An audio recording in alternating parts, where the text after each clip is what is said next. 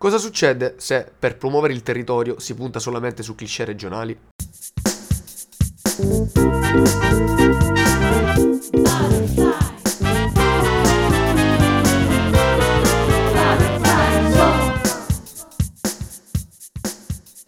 Ciao, noi siamo Alissa, Federica, Virginia, Chong Yang, Silvia, Daniele. E questo è Butterfly Zone, il podcast sui flop del marketing per stare al passo con i tuoi amici malati di pubblicità. Siamo in Calabria e questo è quello che è accaduto a Gabriele Muccino nel suo spot Terra Mia, dedicato appunto alla regione Calabria. Un corto lungo 8 interminabili minuti, capace di raccontare nella maniera più stereotipata possibile le peculiarità di un luogo che sembra poter offrire soltanto insalate di cipolle, coppole e clementine fuori stagione. Tutto sotto la luce abbagliante di un sole in Technicolor che sembra uscito da Temptation Island. Senza offendere Temptation Island, ci mancherebbe. La storia che ci viene presentata da Muccino è goffa e irritante. I protagonisti, interpretati rispettivamente da Raoul Bova e la moglie Rocío Muñoz, si avventurano alla scoperta della Calabria, visitandone soltanto la parte più selvaggia e naturalistica. Non vengono infatti minimamente menzionati o inquadrati musei, monumenti e siti archeologici. Si sarebbe potuto anche soltanto accennare alla presenza dei famosissimi bronzi di Riace, patrimonio non solo artistico ma anche culturale.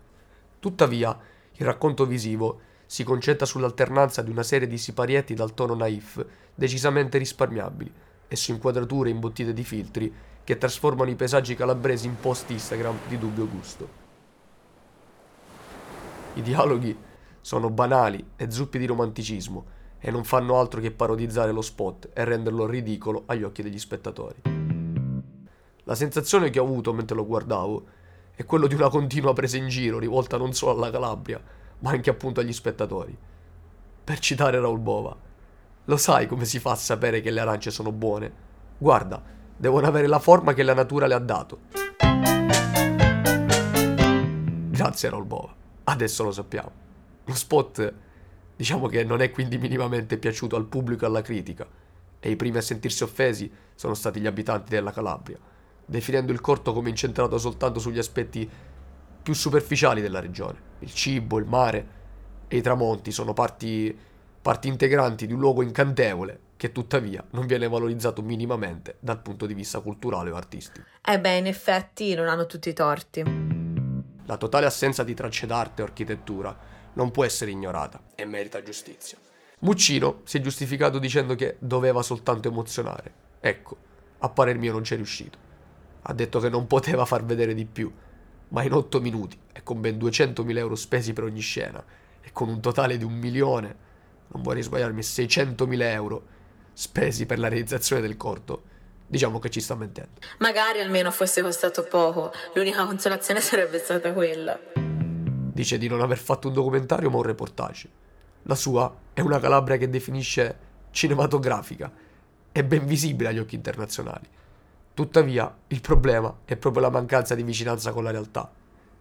A rincarare le polemiche è lo scrittore calabrese Mimmo Gangemi, che si è detto essere senza parole nel vedere una Calabria che non c'è più e che non tenta in nessun modo di innovarsi. Anche i media non hanno risparmiato i registi della sua idea. 2 tra i magazine online più importanti in Italia come Rolling Stone ed il Corriere della Sera hanno definito lo spot come stereotipante e arcaico. Studio Aperto gli ha dedicato un servizio dove, intervistando diversi abitanti della Calabria, si evince come il malcontento sia generale, visti non solo i soldi spesi, ma anche e soprattutto la brutta figura rimediata in termini di immagine. Insomma, lo spot non è piaciuto a nessuno, tanto da portare la casa di produzione cinematografica ad aggiungere nuove modifiche al cortometraggio.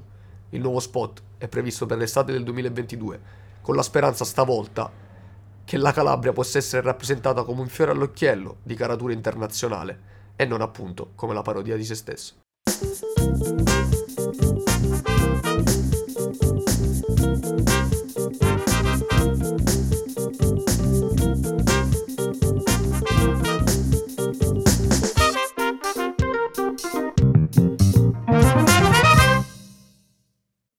Hai ascoltato Butterfly Zone, un podcast di Compass Unibo, scritto da Alissa Maggio, Federica Stella, Virginia Toccafondi, Chong Yang Ye, Silvia Marchesoni e Daniele Trovato. Le musiche sono state realizzate da Giulio Mari.